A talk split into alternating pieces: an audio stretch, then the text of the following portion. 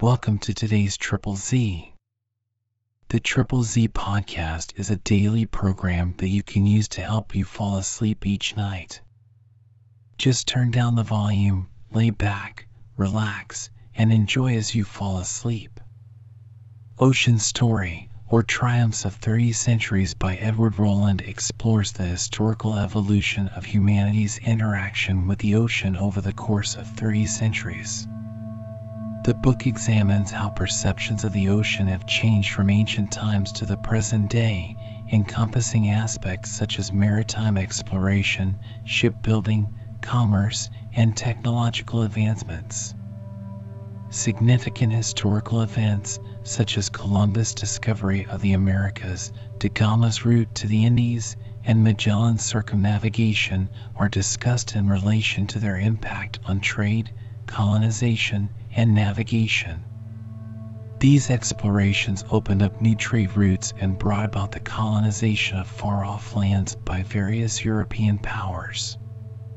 If you enjoy our program, please be sure to write us a review on your podcast platform and share us with a friend.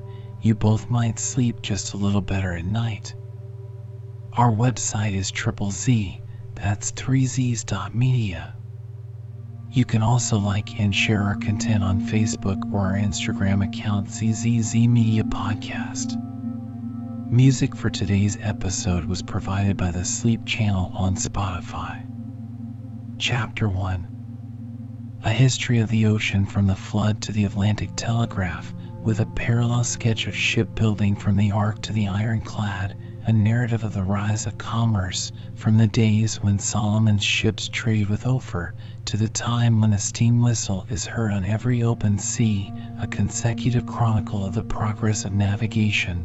From the day when the timid mariner hugged the coast by day and prudently cast anchor by night, to the time when the steamship, apparently endowed with reason, or at least guided by instinct, seems almost to dispense with the aid of man, such a theme seems to offer topics of interest which it would be difficult to find in any other subject. The reader will readily perceive its scope when we have briefly rehearsed what the sea once was to man and what it now is, the purpose of the work being to narrate how from the one it has become the other. In early times, in the scriptural and classic periods, the great oceans were unknown. Mankind, at least that portion whose history has descended to us, dwelt upon the borders of an inland Mediterranean Sea. They had never heard of such an expanse of water as the Atlantic, and certainly had never seen it. The landlocked sheet which lay spread out at their feet was at all times full of mystery, and often even of dread and secret misgiving. Those who ventured forth upon its bosom came home and told marvelous tales of the sights they had seen and the perils they had endured. Homer's heroes returned to Ithaca with the music of the sirens in their ears and the cruelties of the giants upon their lips. The Argonauts saw whirling rocks implanted in the sea to warn and repel the approaching navigator, and, as if the mystery of the waters had tinged with fable even the dry land beyond it, they filled the Caucasus with wild stories of enchantresses, of bulls that breathed fire, and of a race of men that sprang, like a ripened harvest, from the prolific soil. If the ancients were ignorant of the shape of the earth, it was for the very reason that they were ignorant of the ocean. Their geographers and philosophers, whose observations were confined to fragments of Europe, Asia, and Africa, alternately made the world a cylinder a flat surface begirt by water, a drum, a boat, a disk. The legends that sprang from these confused and contradictory notions made the land a scene of marvels and the water an abode of terrors. At a later period, when, with the progress of time, the love of adventure or the needs of commerce had drawn the navigator from the Mediterranean through the pillars of Hercules into the Atlantic, and when some conception of the immensity of the waters had forced itself upon minds dwarfed by the contracted limits of the inland sea, then the ocean became in good earnest a receptacle of gloomy and appalling horrors. And the marvels narrated by those fortunate enough to return told how deeply the imagination had been stirred by the new scenes open to their vision. Pytheas, who coasted from Marseilles to the Shetland Isles, and who there obtained a glance at the bleak and wintry desolation of the North Sea, declared, on reaching home, that his further progress was barred by an immense black mollusk, which hung suspended in the air, and in which a ship would be inextricably involved, and where no man could breathe. The menaces of the South were even more appalling than the perils of the North, for he who should venture, it was said, across the equator into the regions of the sun would be changed into a negro for his rashness. Besides, in the popular belief, the waters there were not navigable. Upon the quaint charts of the Middle Ages, a giant located upon the Canary Islands forbade all farther venture westward, by brandishing his formidable club in the path of all vessels coming from the east.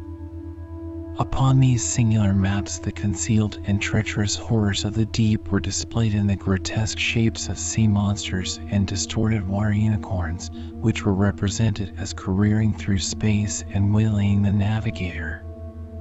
Even in the time of Columbus, and when the introduction of the compass into European ships should have somewhat diminished the fantastic terrors of the sea, we find that the Arabians, the best geographers of the time, represented the bony, gnarled hand of Satan as rising from the waves of the Sea of Darkness, as the Atlantic was then called, ready to seize and engulf the presumptuous mariner. The sailors of Columbus, on reaching the Sargasso Sea, where the collected weeds offered an impediment to their progress, thought they had arrived at the limit of navigation and the end of the world. Five years later, the crew of Da Gama, on doubling the Cape of Good Hope, imagined they saw, in the threatening clouds that gathered about Table Rock, the form of a spectre waving off their vessel and crying woe to all who should thus invade his dread dominion. The Neptune of the classics, in short, who disported himself in the narrow waters of the Mediterranean, and of whose wrath we have read the famous mythologic accounts, was a deity altogether bland and debonair compared to the gloomy and revengeful monopolist of the seas, such as the historians and geographers of the Middle Ages painted him. And now Columbus had discovered the western continent, Da Gama had found an ocean route to the Indies, and Magellan, sailing around the world, had proved its veracity and approached the Spice Islands from the east. For centuries, now, the two great oceans were the scenes of grand and useful maritime expeditions. The tropical islands of the Pacific arose, one by one, from the bosom of the sea to reward the navigator or relieve the outcast. The Spanish, by dint of cruelty and rapacity, filled their famous Manila galleons and Acapulco treasure ships with the spoils of warfare and the legitimate fruits of trade. The English, seeking to annoy a nation with whom, though not at war, they were certainly not at peace, sent against their golden fleets the piratical squadrons of Anson, Drake, and Hawkins. For years property was not safe upon the sea, and trading ships went armed, while the armed vessels of nations turned buccaneers. The Portuguese and Dutch colonized the coasts and islands of India, Spain sent Cortes and Pizarro to Mexico and Peru, and England drove the Puritans across the stormy sea to Plymouth. Commerce was spread over the world, and civilization and Christianity were introduced into the desert and the wilderness. Two centuries more, and steam made the Atlantic Ocean a ferry transit, and the electric telegraph has now made its 3,000 miles of salt water but is one link in that girdle which Shakespeare foresaw and which Puck promised to perform. The cable is complete and in working order from New Orleans to Sebastopol. Having thus rapidly described what the ocean once was in man's estimation, and having cursorily traced the steps by which it has taken its place in the world's economy, it remains for us to say what the ocean now is, and what place it now holds. It is the peaceful highway of nations, a highway without tax or toll. Were the noble idea of the late Secretary Marcy adopted by all nations, private property upon the sea would be sacred even in time of war. If the distances be considered, the sea is the safest and most commodious route from spot to spot, whether for merchandise or man. It has given up its secrets, with perhaps the single exception of its depth, and, like the lightning and the thunderbolt, has submitted to the yoke. Though still sublime in its immensity and its power, it has lost those features of character which once made it mysterious and fantastic, and has become the sober and humdrum pathway of traffic. Mail routes are as distinctly marked upon its surface as the equator or the meridian of Greenwich. Steamships leave their docks punctually at the stroke of noon. The monsters that plow its waters have been hunted by man till the race is well nigh exhausted, for the leviathan which frightened the ancients is the whale which has illuminated the moderns. The chant of the sirens is hushed, and in its place are heard the clatter of rushing paddle wheels, the fog whistle on the banks, the song of the forecastle, the yo-ho of sailors toiling at the ropes, the salute in mid-ocean, sometimes, alas, the minute gun at sea. The romance and fable that once had here their chosen home have fled to the caves and taken refuge amid the grottos, and the legends that were lately told of the ocean would now be out of place even in a graveyard or a haunted house. The sailor, to whom once the route was trackless and untrodden, now consults a volume of charts which he has obtained from the National Observatory, and finds his course laid out upon data derived from analogy and oft repeated experience. He takes this or that direction in accordance with known facts of the prevalence of winds or the motion of currents. He keeps a record of his own experience that in its turn it may be useful to others. He has plans and surveys which give him the bearings of every port, the indentations of every coast, the soundings of every pass. Beacons warn him of reefs and sunken rocks, and buoys mark out his course through the shallows of sounds and straits. A modern lighthouse costs a million dollars, and a breakwater involves the finances of a state. If a new lighthouse is erected, or is the warning lamp for any reason discontinued upon any coast, the fact is made known to the commerce of all nations by a notice to mariners inserted in the marine department of the newspapers most likely to meet their eye. A vessel at sea is safer from spoliation than is the traveler upon the high road or the sojourner in a city, for there are robbers and depredators everywhere upon the land, while there is not a pirate on the ocean. There are well laden treasure ships in the Panama and California waters, as in the times of Drake and Anson, but the world is much older than it was, and buccaneers and flibustiers now only infest the land. In short, the ocean, once a formidable and repellent element, now furnishes Christian food and healthful employment to millions. Instead of serving to affright and appall the dwellers upon the continents which it surrounds, it renders their atmosphere more respirable, it affords them safe conveyance, and raises for them a school of heroes. The ocean, then, has a history, it has a past worth narrating, adventures worth telling, and it has played a part in the advancement of science, in the extension of geographical knowledge, in the spread of civilization, and the progress of discovery, which it is eminently worth our while to ponder and digest. Its gradual submission to invasion from the land, its successive surrender of the islands in the tropics and the ice mountains at the poles, its slow but certain release of its secrets, its final abandonment of its exclusiveness, form with a multitude of attendant incidents, accidents, battles, disasters, shipwrecks, famines, robberies, mutinies, piracies the theme and purpose of these pages. Although the ocean has lost its terrors and has given up its dominion of dread over the mind of man, it is still poetic and has been often made to assume a profound moral significance and furnish apt religious illustrations. In this connection, we cannot do better than to quote from Dr. Greenwood's Poetry and Mystery of the Sea a passage which strongly and beautifully enforces this view. The sea is his, and he made it, cries the psalmist of Israel. in one of those bursts of enthusiasm in which he so often expresses the whole of a vast subject by a few simple words. Whose else, indeed, could it be, and by whom else could it have been made? Who else can eat its tides and appoint its bounds? Who else can urge its mighty waves to madness with the breath and wings of the tempest, and then speak to it again in a master's accents and bid it be still? Who else could have peopled it with its countless inhabitants and caused it to bring forth its various productions, and filled it from its deepest bed to its expanded surface, filled it from its center to its remotest shores, filled it to the brim with beauty and mystery and power? Majestic ocean, glorious sea, no created being rules thee or made thee. What is there more sublime than the trackless, desert, all surrounding, unfathomable sea?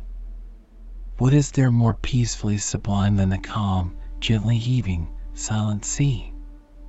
What is there more terribly sublime than the angry, dashing, foaming sea? Power resistless, overwhelming power is its attribute and its expression, whether in the careless, conscious grandeur of its deep rest or the wild tumult of its excited wrath.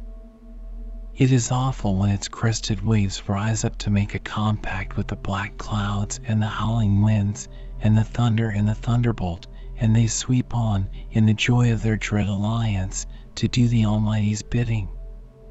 And it is awful, too, when it stretches its broad level out to meet in quiet union the bended sky, and show in the line of meeting the vast rotundity of the world. There is majesty in its wide expanse, separating and enclosing the great continents of the earth, occupying two thirds of the whole surface of the globe, penetrating the land with its bays and secondary seas, and receiving the constantly pouring tribute of every river, of every shore. There is majesty in its fullness, never diminishing and never increasing. There is majesty in its integrity, for its whole vast substance is uniform in its local unity, for there is but one ocean, and the inhabitants of any one maritime spot may visit the inhabitants of any other in the wide world. Its depth is sublime, who can sound it? Its strength is sublime, what fabric of man can resist it? Its voice is sublime, whether in the prolonged song of its ripple or the stern music of its roar, whether it utters its hollow and melancholy tones within a labyrinth of wave-worn caves, or thunders at the base of some huge promontory, or beats against a toiling vessel's sides, lulling the voyager to rest with the strains of its wild monotony, or dies away, with the calm and fading twilight, in gentle murmurs on some sheltered shore. The sea possesses beauty and richness, of its own, it borrows it from earth and air and heaven. The clouds lend it the various dyes of their wardrobe and throw down upon it the broad masses of their shadows as they go sailing and sweeping by. The rainbow lays in it its many colored feet. The sun loves to visit it, and the moon and the glittering brotherhood of planets and stars, for they delight themselves in its beauty.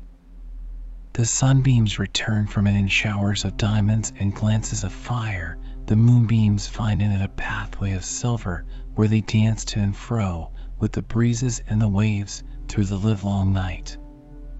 It has a light, too, of its own, a soft and sparkling light, rivaling the stars, and often does the ship which cuts its surface leave streaming behind a milky way of dim and uncertain luster, like that which is shining dimly above. It harmonizes in its forms and sounds both with the night and the day. It cheerfully reflects the light and it unites solemnly with the darkness. It imparts sweetness to the music of men and grandeur to the thunder of heaven. What landscape is so beautiful as one upon the borders of the sea? The spirit of its loveliness is from the waters where it dwells and rests, singing its spells and scattering its charms on all the coasts. What rocks and cliffs are so glorious as those which are washed by the chafing sea? What groves and fields and dwellings are so enchanting as those which stand by the reflecting sea?